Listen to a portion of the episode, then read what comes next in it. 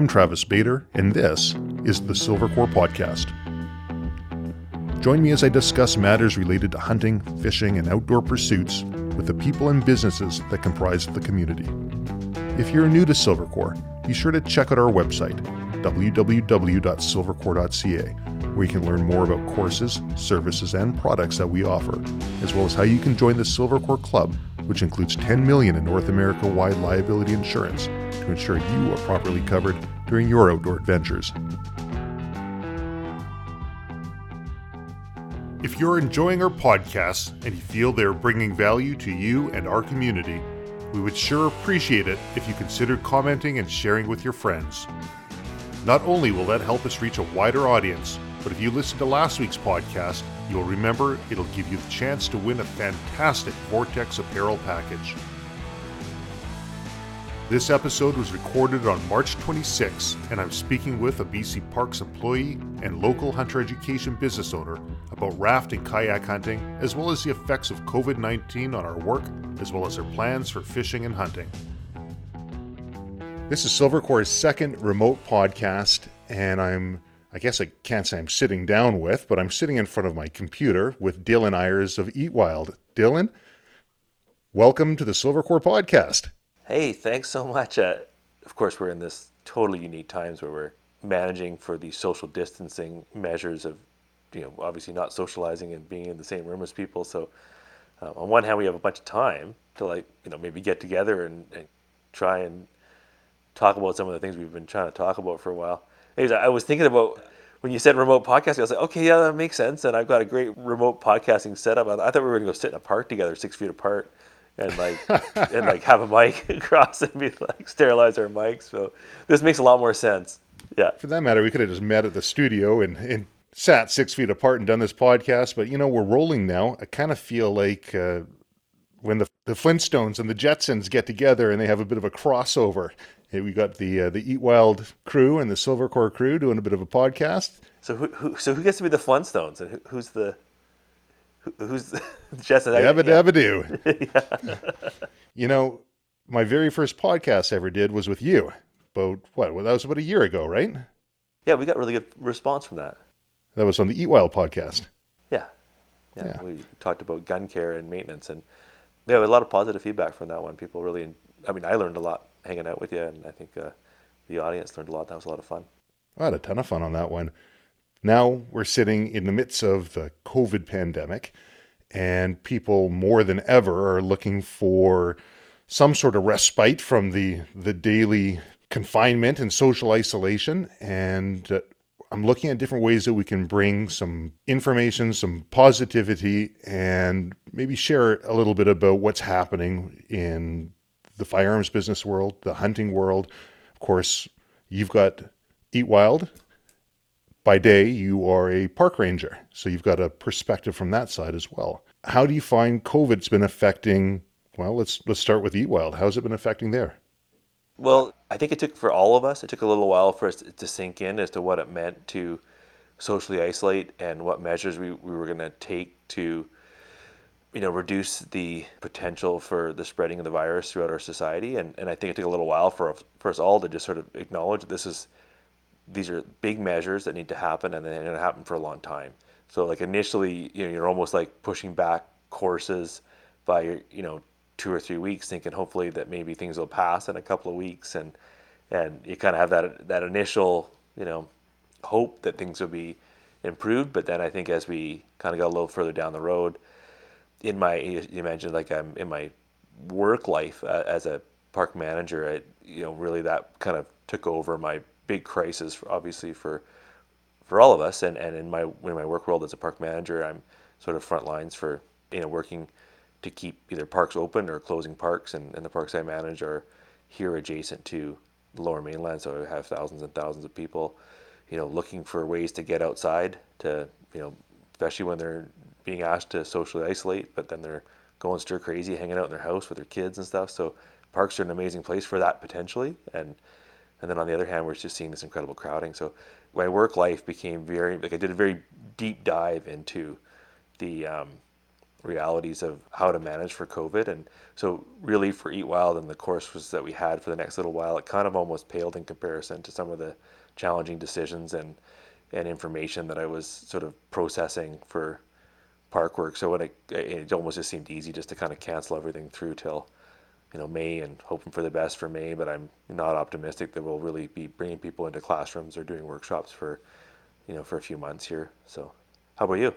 We're in unprecedented times. I don't think I've ever seen demand, particularly for the firearms courses, like what we're seeing right now. We've got people throwing money at us, or at least trying to throw money at us and say, look, I want to get my course. I want to get a firearm. I want to learn how to hunt. I want to be able to be self sufficient and care for my family and, and all of these great things. And all we can do is say no. Sorry, we can't. We can't. We shut down our, our school last week and when it became very clear that we wouldn't be able to continue operating the classes and maintain responsible social distancing. And that hurts. It, hurts the instructors. I mean, we're scrambling, we're looking at different areas that we can expand the business into while still being socially responsible so that the staff can continue to have work. So far, we're being successful, but it's a hell of a lot of work. Yeah. Yeah. How about on Parkside?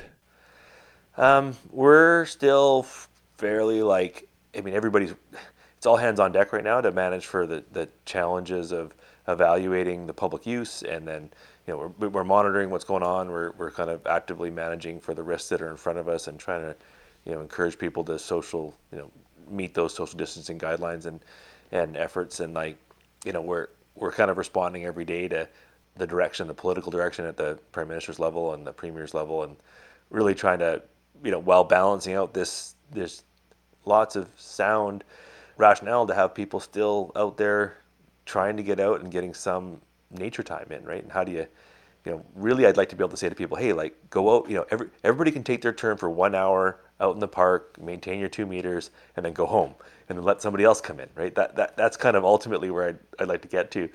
I don't know if that's that's, that's a daunting thing to try and do with our society, and certainly seeing mm, some yeah. people disregarding the concepts of social distancing and what we're trying to accomplish. And and unfortunately, as as, as things go, you know, it's hard to hard to manage for the masses when there's a few bad apples that just aren't aren't getting it. So. So, anyways, we're still in process. We still have some of our parks open. I'm, I'm optimistic that there's still some opportunities, and and our staff are busy trying to manage for all aspects of that, and our contractors too. So, well, I had a email from a friend of mine in Spain, and they're about five to seven days ahead of kind of what's happening over here. And yeah. he gave me a heads up, and of course, different situation, different population density over there, but it's ugly. And then I'm talking with people in the Netherlands, and they've got a different approach that they're looking at herd isolation. Let's just secure all the at risk, immunocompromised elderly, and quickly get everybody else infected if I'm following the herd, herd immunization model properly. And then once they reach about a 60% infected and recovered rate, then bang back at it, right? So wow. when we look at the different models, one has everybody socially isolating for a pretty extended period of time. If you look at the mathematical concept of planking the curve, which you're hearing more and more, and if we continue down that path, obviously there's lots of different repercussions, but one that our listeners, I think, might be interested in is we've got spring bear coming up. We've yeah. got some hunting considerations, right?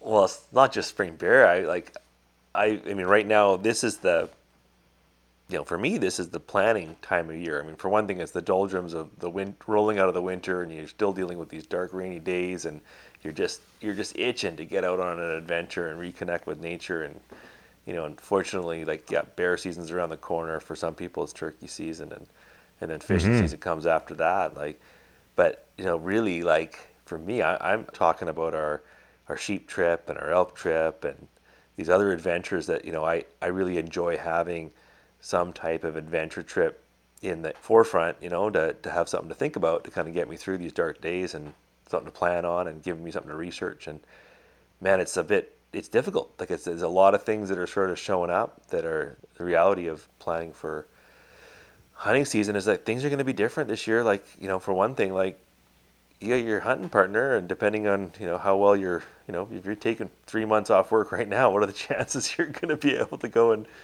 bugger off and go chase elk for three weeks? And what are the mm. chances you're going to be able to, you know, go fly into the mountains in the middle of nowhere and look around for sheep and and gosh, are we even by you know July, August? Is it realistic to think that we're going to be able to go and you know go into these small communities and you know bring our whatever potential risk that we might bring if it, if this hasn't passed? So all of these things are pretty, you know, coming into focus here pretty quick and pretty darn scary.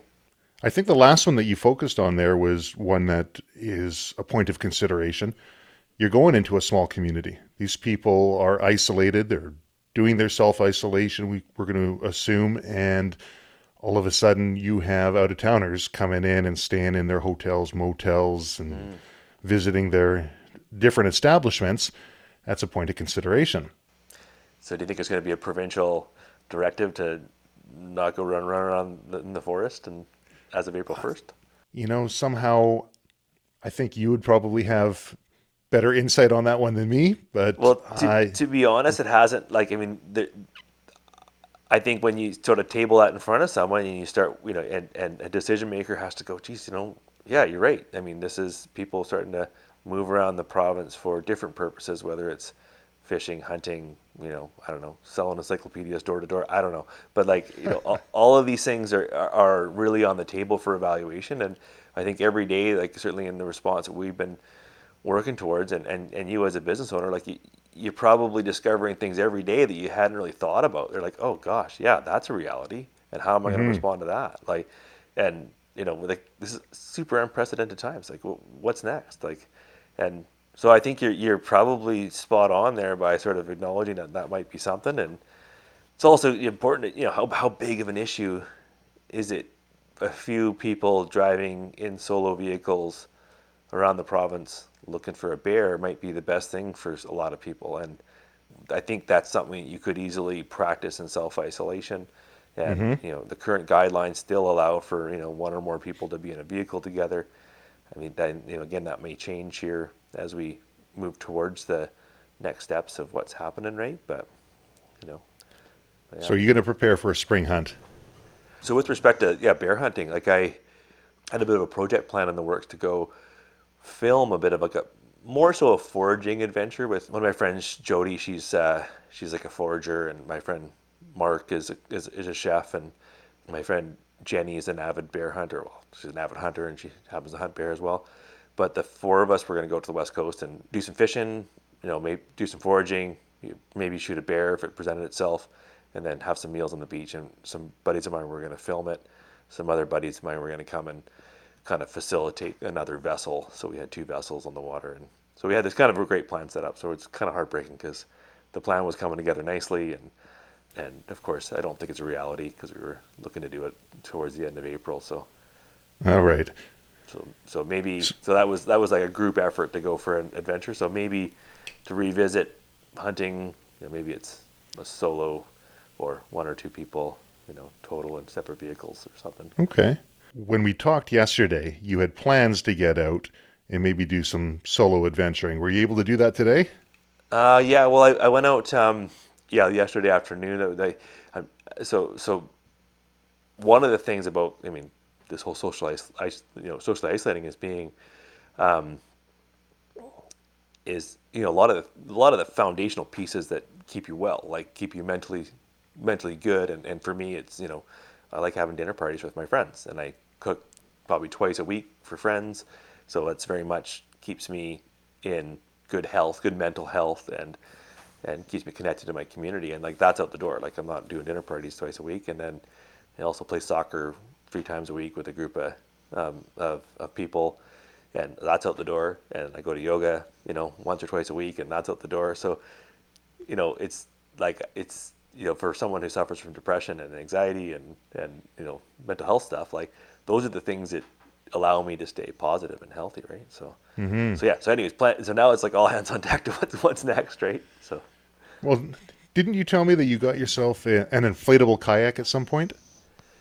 yeah, so that's that's the that's the next thing that I'm work. So so I'm socially isolating on on rivers by practicing um, like this. There's these Alpacka uh, kayaks. They're like a blow up.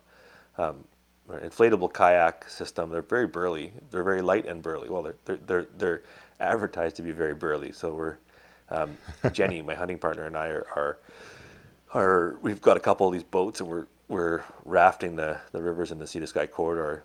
Um, and this is sort of the new my, my way of getting out in nature and developing a new skill and a bit of exercise and it's uh, very limited contact. So we, we've worked it out that we're our program is to like meet at the river pull out spot and we and then we like hand sanitize and we like share a vehicle drive and we drive we leave a truck at the at the pull out and we drive up to the top and then we like drive we leave then we blow out the rafts at the top of the river and then drift down and you're independent in the two rafts right? So you're right. you're meeting your social isolation standards and having a good time and then you know, when you get to the bottom and tear down the rafts and have a little barbecue on the beach and and maintain our social isolation and keep keep it clean and then and then we go home. is that is that Jenny from Chasing Food Club? No, or no, different Jenny. Different Jenny, yeah. Jenny Jenny Okay. P is uh, she's been on a couple of my podcasts and we hunt a ton together and ski together and fish. So she's Oh, very cool. present on my social media and stuff and she was on the bison hunt that we did. So if you if you suffer through the six hours of the bison epic on the three podcasts, then you would you'd know Jenny real well. So The uh, the kayaking. Have you done much of that in the past? This is a new thing for sure. Yeah, like I started out with uh, a few years ago. We did uh, we drifted a couple rivers. Like I, I so we invested in like like actual fourteen foot rafts with rowing frames on them, and, and we Yeah. did a bit of an expedition for elk a few years ago, and um, did a couple different elk trips with the raft, and and it's super cool. Uh, it's it's, it's a, and you we we one one trip we like. There's a few spots that you can like you know drive to the top of a river and then put the raft in and then drift down. Yeah. And then there's some spots. There's a handful of spots that you can fly in with um, with the raft and then like drop the raft off on an airstrip and then pack it down to the river and then have a long drift back out to the highway. So so we did that a couple of years ago and that was it was a fun trip. It was it was unproductive. It was a challenge. We we um, kind of the weather was was really hot that year and Okay.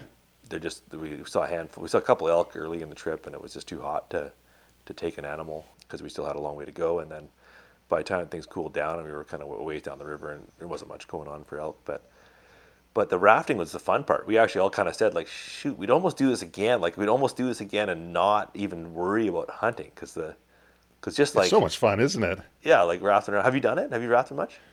So in my early 20s, I started on the Chilliwack River and I went out, had a $20 Sevylor Canadian Tire inflatable raft and took a case of beer and put it in a backpack and tied it to the raft and me and my friends would go down the Chilliwack River in these little inflatables, right? And have a lot of fun and these things would rip and we would be in some pretty dangerous situations without even knowing it's being dangerous. Yeah, yeah, yeah. And then I got myself a job. I was doing marketing for Corona Beer. It was through Mark Anthony Brands, and I was doing traveling around doing stuff with Corona Beer. And one of their giveaways was a, a larger, still kind of like a Canadian Tire inflatable, take it to the beach raft.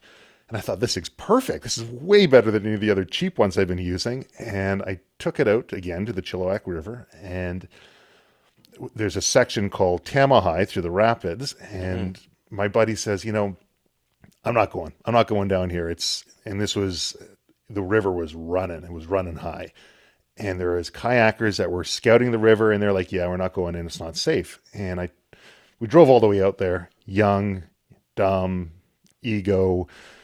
And I tell my buddy, I said, you know what? I tell you what, I'm going to go to the roughest section of the river here and I'll show you how safe this is.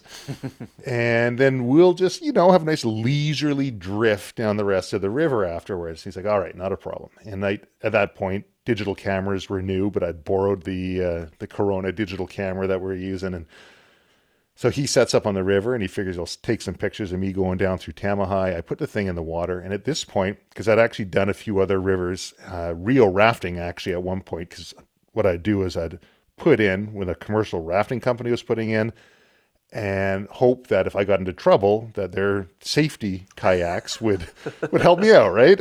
So at one point they just said, "Look at, we got this old life jacket, we got some old Farmer John wetsuit. Just take it, just put these things on, because I'd go down without a life jacket or anything, right?" Yeah. So they, uh, there I am on the Chilliwack River, going to go down Tama wearing a life jacket, an old REO rafting life jacket, and my Farmer John wetsuit, and I put I put the raft into the water and it was cold and the boat kind of deflates a little bit when it hits the cold. I got my goofy little paddle in my hands and I, I had it all figured out the line that I was going to go on, but the river was going way faster than I was used to. I couldn't get on the line and really quick I was relegated to put my, my hands and feet in the water and I'm paddling trying to get onto my line and I get sucked into a recirc and my buddy's got the digital camera and he's taking pictures the entire time and there I am sucked in, sucked in and every time I get out, I didn't want to lose the raft, but the raft just kept sucking me in. And finally, I, I get out of this one and I've got pictures. I should post them up. Right before I get sucked into this one, I think they call it Tombstone. And when I got sucked into that one, it was just a big looking black hole in the one side as the water is going over the, the edge and very highly aerated white water on the other side. And even with the life jacket and my Farmer John wetsuit, I get pinned down to the ground and I'm trying to get out and they say, you know, make every letter in the alphabet, start moving your body, make A, B, C, right? And oh, try wow. and touch some green water. And I'd get up and I'd just about get out and bang, I'm back down again and just getting recirculated through. And it's funny because people say, don't panic, right? When you're in a situation like that, don't panic. And in my head, I'm not panicking. I'm calm. I'm cool. I'm just going to work as hard as I can to get out. So all my effort's going to be to try and get out. And finally, I start. I guess I'm uh, quasi passing out due to lack of oxygen and I'm sort of hallucinating down there and thinking of newspaper clips of body floating down the river. Oh and my goodness. I said, no, this isn't for me. Anyways, I end up getting out. I ditched the raft. In my head, I was just going to swim as hard as I could until I got it, originally I was going to start on one side of the river and get off on the other side. That was what the line took me. I looked to my left. That seemed closer. Started swimming as fast as I can, and then I said, I'm not going to stop until I hit the shore. The second I got around a little bit of a break, my body just collapsed. My body took me out, and I'm throwing up water, and it feels like I'm sure I didn't, but it feels like I inhaled a whole bunch of water, and I lost a raft. Had to tell Corona I don't know what happened to the raft. Who knows, right? It's maybe they misplaced it, right? and after that, uh, me and my buddies said, "Tell you what, I think I was about twenty at the time. Tell you what, let's invest and get a proper raft." So we got a fourteen, like you, we got a fourteen foot Hypalon oh, nice. Achilles raft, and uh, a rafting company went out of business, and so we just had the frame, and I had a another guy. Oh, nice. I think his name was Ken Greeley. We all called him Kenny G and he built a self-bailing floor. So I actually still have that. It's sitting upstairs at the um, the Silvercore classroom. I'm going to build a rowing frame, and I'd love to do a hunt with that raft. So maybe maybe I'll pick your brain a little bit about some places. Sure, off the podcast though. Yeah, there you go. no. Figured a couple of, but yeah, I, am excited about these other rafts because they're they're called pack rafts, right? So they're they're designed mm. to be able to be rolled up and and they're you know I think the, we got a couple there. One, one's about ten pounds, the other one's maybe a little bit more, but but I mean they That's are. not bad. They're packable. I mean, they're they're not like you know one of the reasons why we're getting out this time of year in, with the anticipation of maybe doing a a sheep or an elk hunt. For one, we're just building confidence with them and competency, mm-hmm. but also like I like we're gonna put what amounts to you know an elk's worth of meat between the two rafts and see if it works and, and then run it. Like so we're kind of building up our confidence and, and so first of all learning to work these rafts in in, in the uh, in the whitewater or, or class two plus water. And then right. the next step will be to like yeah weigh it down and see how it how it feels so that when we're you know you know 150 miles into wilderness with no support we can look at a piece of water and go yeah we got that or or mm-hmm. no we don't know if we can do that. Let's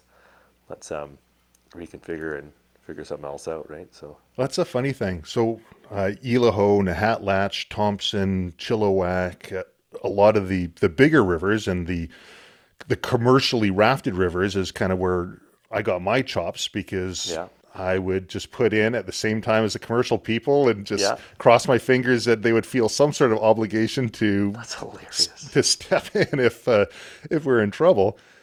But some of the remote areas that you can get to that would otherwise be nearly inaccessible when you travel by river are wicked. And I, I can remember just going down the Thompson and the number of times you just see sheep all down the side right there. It's Yeah. it's pretty cool. Yeah, I'm pretty pumped about it. I, I like I, I yeah, I'm, I'm- pretty interested in it. I'm gonna, I've got to feel like as I'm going down the river, I'm like, oh, I could do this this river. I can get to that place. I can do that trip. Um, I think that the real limitation though with the pack rafts is that like, is that you are still super vulnerable. Like, it's not like running a 14 foot raft down a river where you've got a hmm. frame and you've got oars and like you can pretty But much. it's better than a anything. Canadian Tire Sevylor raft. It is a lot. Well, it's a little better, yeah. It's a, It's a lot better, come on, It's a lot better, yeah. But it's a hoot, and, and I think if The- you develop the skills like anything else and put the time in, you can reduce the risk. I think the risk is going to still be there, and you know, so we're definitely looking at doing this trip with four, four rafts if we can, just because if Hmm. something happens to one raft, we can manage our weight and have you know, get down the river with. You know, if we get if we lose two rafts, we might be have a real problem, but. And, and you can buddy up in those rafts? Uh, we're yeah. That, I think I think a little bit. Not uh, like the the, the Riding first nuts to butts down the river? Well, I bought the first raft. I bought. Uh, we ended up we had this spot that we. Uh, um, one of the places I hunt elk. Like there's a there's a pretty nice looking hillside, but it's across a fairly like challenging river. Like it's it's it's it's, it's got a pretty good rip on it, and mm. and I have packed my. I've got I got a few. I got a 14 foot raft, and I got sort of this nine footer that's got a little rowing frame on it. It's actually a pretty cool little unit.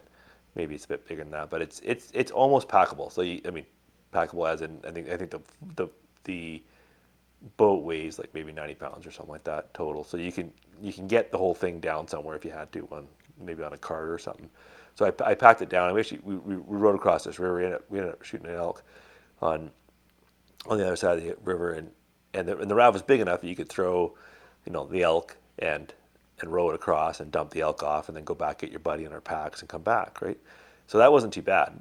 Um, but I bought this pack raft thinking, okay, because it was a bit of it was a bit of a mission trying to get this raft all the way down there, this this this bigger raft. So so I was thinking this like you know nine pounder would be a lot more comfortable. So we got her down, we got it down there, pumped it up. I jumped in it with my day pack and I went across the river and I I had our plan was because you could definitely couldn't put two people in the raft comfortably and and their gear. Like you couldn't put two day packs, two rifles, two dudes. I don't like you. Maybe you could have, but I hmm. wasn't ready for for that yet. It was relatively new to me.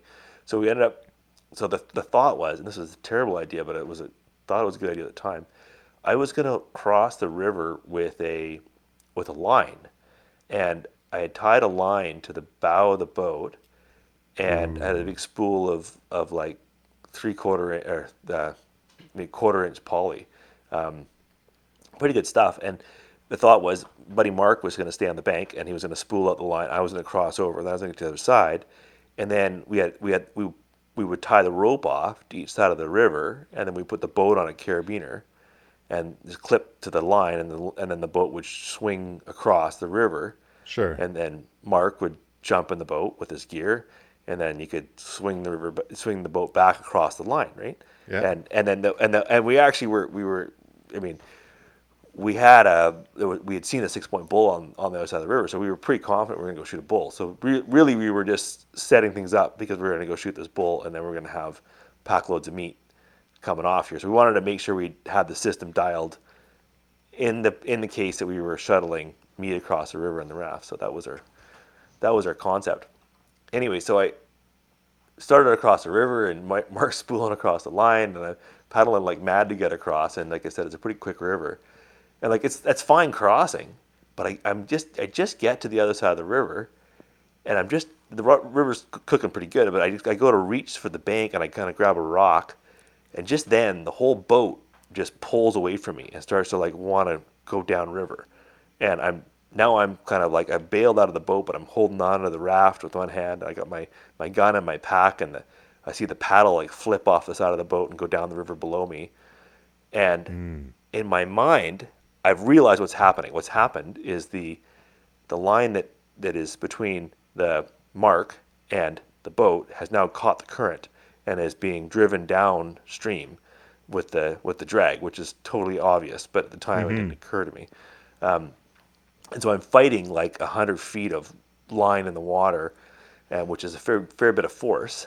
And Mark has no doesn't quite know what's going on, except that he can see that I'm like struggling on the bank and things are going sideways and the boat's pulling away from me and I can't actually hold on the boat. But in my head, I'm like, okay, well, if I let go of the boat, the boat is gone. Mark will still have the boat, but he won't be able to get back across and get me. And we're in the middle of mm. nowhere, in the middle of, up north. Like, there's no coming to get me, like without a paddle. Right. So, so I'm like, well, shit. Okay, I got my gun, I got my pack, I still have a hold of the boat.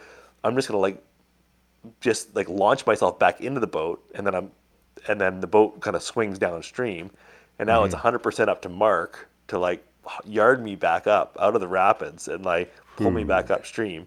And like I have no idea. I mean, this is the the rope is tied to the bow of this boat, which is like I don't know how you know there's some pretty strong adhesive there on the one little loop on the front of the boat, right? so anyway, that was oh, a pretty man. near deather actually. That well, not, it was a near disaster one, and it was a disaster. It could have just been a lot worse. So, anyways, Mark managed to like yard me up till I hit the other side of the river and the other bank, and then anyways, these things are dangerous. So you know, that was thank God for Mark for sure.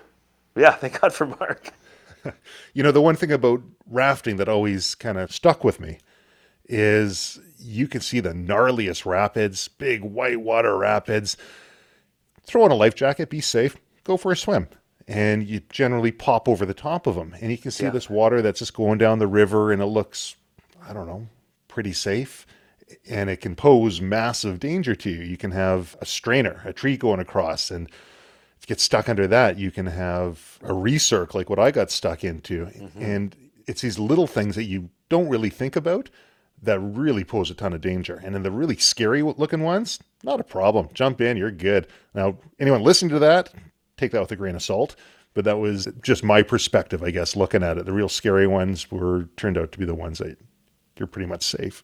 Well, that, so one of the rules of jet boating, because like you're often, I have, I, I have a little jet boat. When you're running up these rivers, you're always looking for where there's water, right? You want to make mm. sure you're running over the water, not the rocks, right?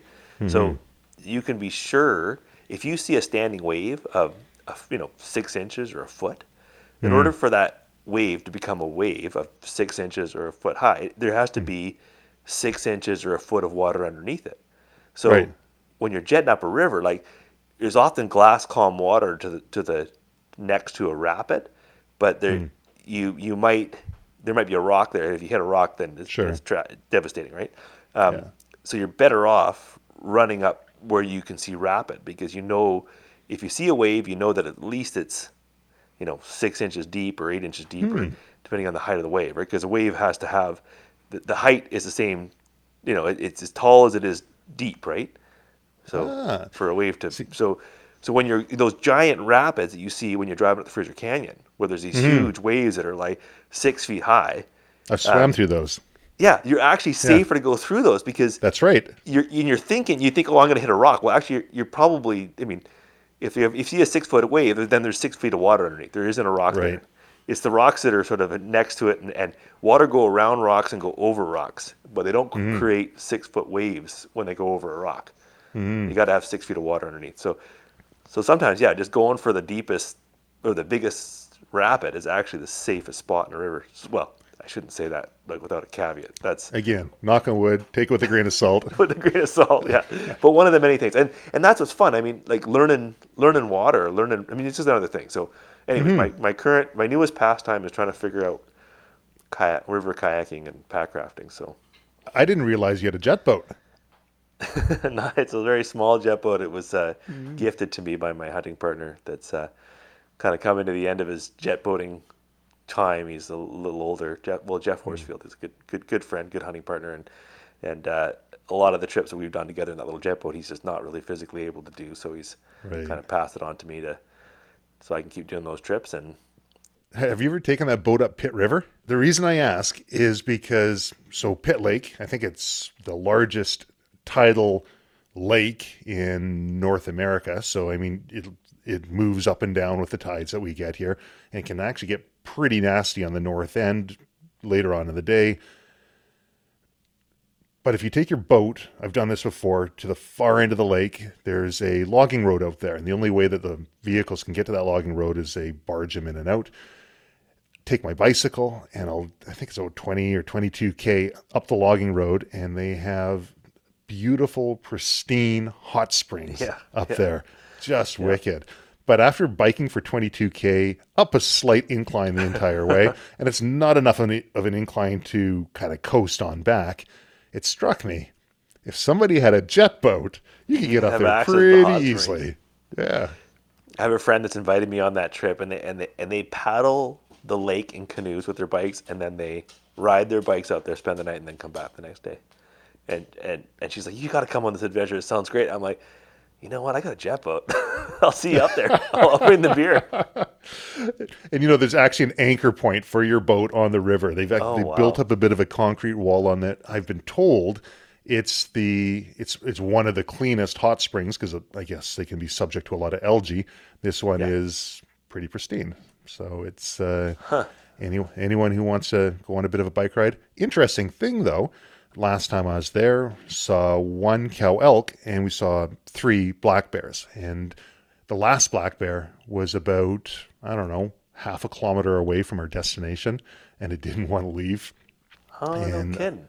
I was there with another fellow, and we thought, well, let's try and spook it out. Let's scare it, and it wouldn't leave. It was just staying in the road, middle of the road. And all right, well, let's let's just go back a little bit and wait, and come back and poke her head around, wondering is it is it leaving or is it getting closer? Well, it's getting closer, and thinking, ah, great. Of course, and this is going back a number of years, but didn't bring uh, didn't really have anything with us other than a pair of swim trunks for uh, the hot springs and reached the the point when we thought, well, we can either turn around and leave and go the twenty some odd k back and just call it a day, or maybe we can just walk by this black bear. Like maybe we scared this thing away. So it was Yeah. it ended up on a bit of the side of the road, put our bikes between us, being young and dumb, and walked past the thing. As soon as we got close enough to it, it spooked up a bit into the side, and we got on with our day. But yeah, neat area up there.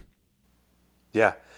He just kind of added another hunt idea to, to my list here that's already pretty long. But yeah, the I hadn't thought about running the jet boat up there, but yeah, that'd be a fun fun spot for a maybe a spring bear hunt. So Yeah, spring bear hunt, soak in the tub. beautiful. Yeah. Hmm. All right, Travis. Good idea. There you go. Yeah. Yeah, I thought. Yeah. Well, I've run up there a bunch of times for. for I, I manage the, the the parks on either side of that uh, of Pitt Okay. Lake. So I've been I've been I've been up Pitt Lake to the marine marine sites a bunch of times, and I've been on my list. There's there's a there's a good steelhead run up there, and uh, uh, there's also coho is supposed to be pretty good. But I mean, these years I don't know things change day, year to year for the quality of salmon fishing for sure. But there is um, I think the limited entry odds hunting for Pitt Lake is something like 400 to 1 for the elk draw. So, which, Yeah. which is weird because there, I guarantee you, of those 400 people that are applying for that one draw, and there's I think, I think there's like probably three or four tags, so there's you know probably 1,600 people that apply. I bet you most of them like they just see Pitt Lake or, or mm-hmm. Pitt River, and they think, oh, I, I drive over the Pitt River every day on my commute to work. I, there's elk there. I'll go get one. I don't think they, yeah, I don't think they're really thinking that they've got a that they've got the logistics of it of you know having to have a jet boat or you know having to coordinate a boat access and having to coordinate a vehicle because of course the upper Pitt is it's not there's no vehicle access to the upper Pitt and that's what makes it more complicated to hunt it or hang out there. Well, they used to have a barge service that would take people back and forth, uh, like your friends who would take their bicycles and they'd they'd barge them back and forth. But last I checked, I don't think they're doing that anymore. You kind of have to know somebody who's got a boat. Yeah, yeah. Well, no, it's fun. That's that's that's a good one. I I actually have a friend that has a truck up there too. So I I, I was going to go up there blacktail hunting um, a couple years ago with a buddy of mine, but I just haven't haven't been able to have enough time left in my hunting bank to to make that one happen. But never seems that inviting to like go up to the headwaters of the Pitt in November. I think of a lot of other places in British Columbia. I'd rather be hanging out. I hear you.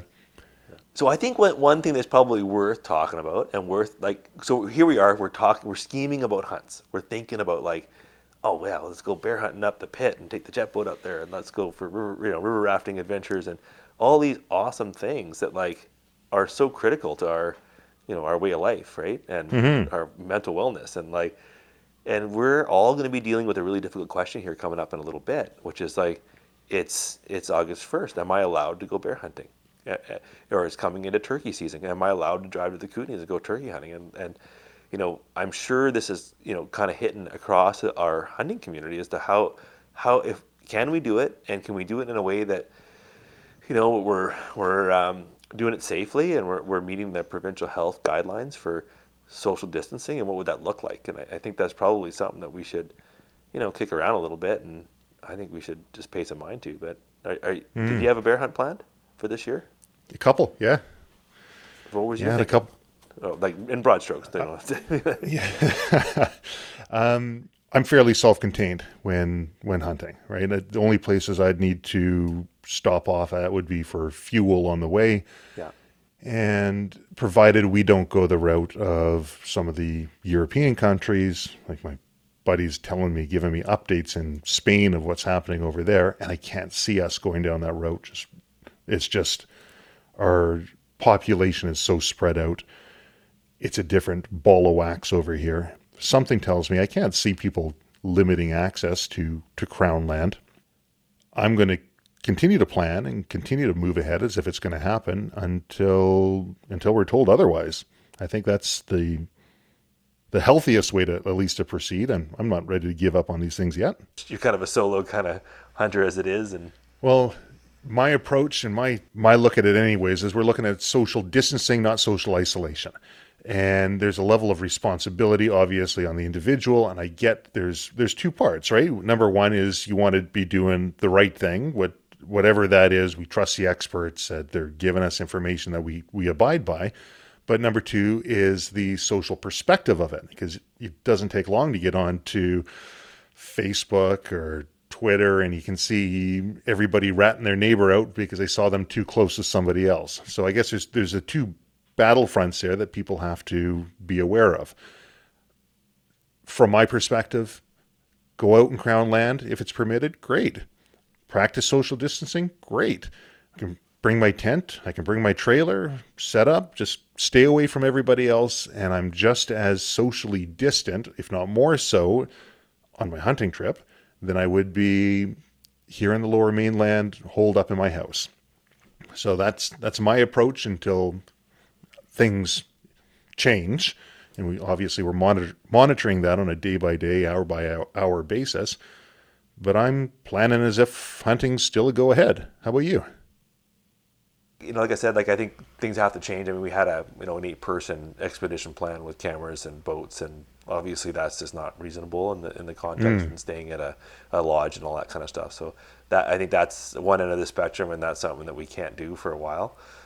On the other end of the spectrum is you know hopping in your truck by yourself and grabbing your bear tag and or turkey tag or whatever you're gonna do, and and uh, go spend some time in isolation and, and be on the crown land base and provided there isn't any you know change in regulation around you know us you know traveling around the province i know that some communities are now socially isolating and there's an order for if you move into a community or come into a community i believe there's a requirement to be in quarantine when you come into a community i believe I wasn't uh, aware. depending on- Okay. I, I, I, maybe I'm misinterpreting some, uh, something I heard from a friend, but um, in any event, I think is you know conscious of the fact that you know we're coming from the city, which is the, the center of the epidemic, and if we're going to go and pull into a small town and stay in a hotel, that probably not a reasonable choice right now. But I think Yeah. it's much more reasonable if we're, you know, if you're staying in a tent uh, and you're not you know, and you're not interfacing with people uh, along the way and, and not spreading out any potential exposure that you have Right. from the city. So I mean, you know, so I think really what the question is going to be for me is like, is it is it a solo vehicle expedition or is it are you going to jump in the truck with somebody else? And you know, eh, up till now, I've kind of managed. You know, I have my, my friend Jenny and I have sort of, you know, we're both socially isolating, but you know, when we have our rafting day where we spend you know half an hour in the truck together, and I think we'll have to question whether that's appropriate for a longer trip and mm. Maybe we take two trips and those are the kinds of questions that we're or two trucks i should say Yeah. um, that we'll be considering if we go bear hunting or, or go or go solo. Um, and then I think there's probably some precautions around you know cooking, and you could probably limit your exposure for sure. Like you know, maybe it's not the time to like have big like prepared meals that you would normally do on if you're at the, if you were hunting with me, there'd be a nice meal every night with, you know, lots of lots of good stuff going on, but that requires like cutting boards and knives and fresh vegetables and a limited water supply and so maybe it's boil in a bag kind of meals and you just look for every opportunity to reduce the exposure and transfer of, of germs between people and do your best to kind of meet the expectations of our of our provincial health guidelines right now. Yeah. Well, I'll be hunting with other people, but I'm very very fortunate in the fact that my three favorite hunting partners all live in the same house as me. That's my my wife and two kids. Yeah. Even more fortunate is the fact that my wife's a professional chef by trade. So that that really really does help out. So we're still planning on doing our hunts. We've got a, a few family hunts that we've got keyed up, and if things change, they change. But until then, I'm just gonna I'm gonna play it as if we're going hunting. I think that's Yeah, the healthiest way for me to look at it. Yeah, exactly. And there's and there's and there's important things like getting out outside and like maintaining that you know mental balance with like the stress that we're all dealing with. I mean, I can't imagine the stress that you're as a you know, as someone who owns a company that's responsible for people's lives and. Oh, it's and, crazy. You know, trying, it's a lot of stress and and Yeah. That can be discounted. And you got to make sure you take care of yourself and do the things you need to do to stay well in this time. everyone's going through it. Everyone's got lots of stress, mm-hmm. but I think on the other side of it as well, there's a lot of positives that can be pulled out of this. I mean, depending on how we look at it, it's a good check. Are we prepared if something else happens in the future? If, if the big one hits, are we prepared? Right. And mm. people are now turning their heads to can I can I forage in my backyard? My wife does the food contributions for Anchored Outdoors, and mm-hmm. it's crazy the amount of food that she pulls up just from our backyard that other people would call weeds, right? And I, I think there are a lot of positive things in that respect. And as much as people say that times like this can be bring out the worst in people, you see the toilet paper hoarding and reselling the sanitizing sprays and it also brings out the best in people. And you can see everyone gathering around, and we're all fighting a shared cause. And there's a sense of solidarity and unity that that's derived from that. So I, I think, you know, they always say it's all perspective, it's all how you look at things, but it couldn't be it couldn't be truer here. And from the business front, yeah, I mean, we had to cancel all our courses. We've had to lay off the instructors. That sucks. That's our bread and butter. It's what we do. But in the same breath, day in, day out, 24 hours a day, I'm always thinking about work. Now, even more than ever, and the amount of connections that we're making just in the last two weeks, the amount of people that are reaching out, even this, right? You and I getting down, being able to do a podcast together. To me, this is a really positive thing. I enjoy speaking with you, and this is fun to get it on, uh, get it recorded here. That's my take. this format that we're working on here, um, I I just haven't taken that step in to figure out how to record a conversation remotely. And now you've done it. I- I- Only took us 20 I've done it, minutes. and I- I- yeah, so, so you can imagine for everybody, even someone who's like, "Oh, I've never used DoorDash or these delivery services." You're like, you kind of do it once. You're like, "Oh, that was easy," and then you kind of like the whole world's going to change because people have sort of discovered groceries that get delivered or oh, yeah. Amazon or like these these sort of large scale things that people are gonna like go, well, that was kind of easy. I think I'll do that again. Like, Yeah. and and uh, Well, business is gonna help- change. It kind of pushes us a little bit. Yeah. So it's the business is gonna drive in some areas. It'll be interesting and the adversity tends, in me anyways, it brings out the best in me. And maybe, I mean, there, there's, I could concentrate on the doom and the gloom and all the, all the difficulties that are out there. People ask me, how are your kids taking this? And they're doing great. I mean, since birth, they've been gently prepared for something like this, not in a crazy, weird prepper way, but at this point, they're thriving. Mm-hmm. Being able to use all the things that we've essentially been working and training towards, and being able to use that to help your neighbors and your friends in whatever capacity you can. it is kind of important for us all. Like whether it's your personal systems for cer- you know for how to cope with something like this, and I do think it's incredibly important that we've done this. Like you know, I- you know, I'm, I'm hopeful that co- this this this COVID, you know, it. Um, you know we can minimize the impact it has on our society. But as we you know, as you can imagine, it could be a lot worse, and it could be the type of virus that could be much much harder on a human population. Not disregarding the the impact it's going to have on many many people and many families, but mm. like this is sort of a this is a great ex, this is a great exercise for us to go through this and sure. see what we you know what we have to do if this happens again and yeah. and and then also how do we cope with it and the systems that we need to have in place and how we need to be prepared and and then from a work perspective like you know all the things that I'm working through in my day-to-day work as far as managing for public safety and in, in parks is like it's a great it's a really good effort to see how we all come together and work together and um, it's been it's been interesting. So there's going to be a lot of positives come from it. I think we're going to be better off as a society, but I think we've got some challenges to come, and, and I certainly know that some families and we're all going to be affected here. The biggest thing I took out of what you're saying there is everyone's coming from different areas. Some people are capable and able. Some people have issues with mobility. Some people are struggling with mental health. And the biggest thing that we can do right now is show compassion.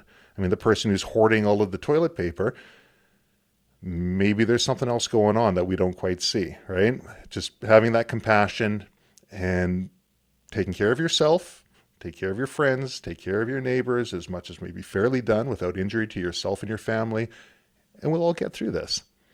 Anyways, Dylan was really good. Thank you very much. Let's give it a wrap here, and uh, we'll try another one in the future. Just want to say, like, all the best to you and your listeners, and and um, anybody else that catches this podcast. Hopefully, you know, we get through this together and stay healthy and support each other. Eh?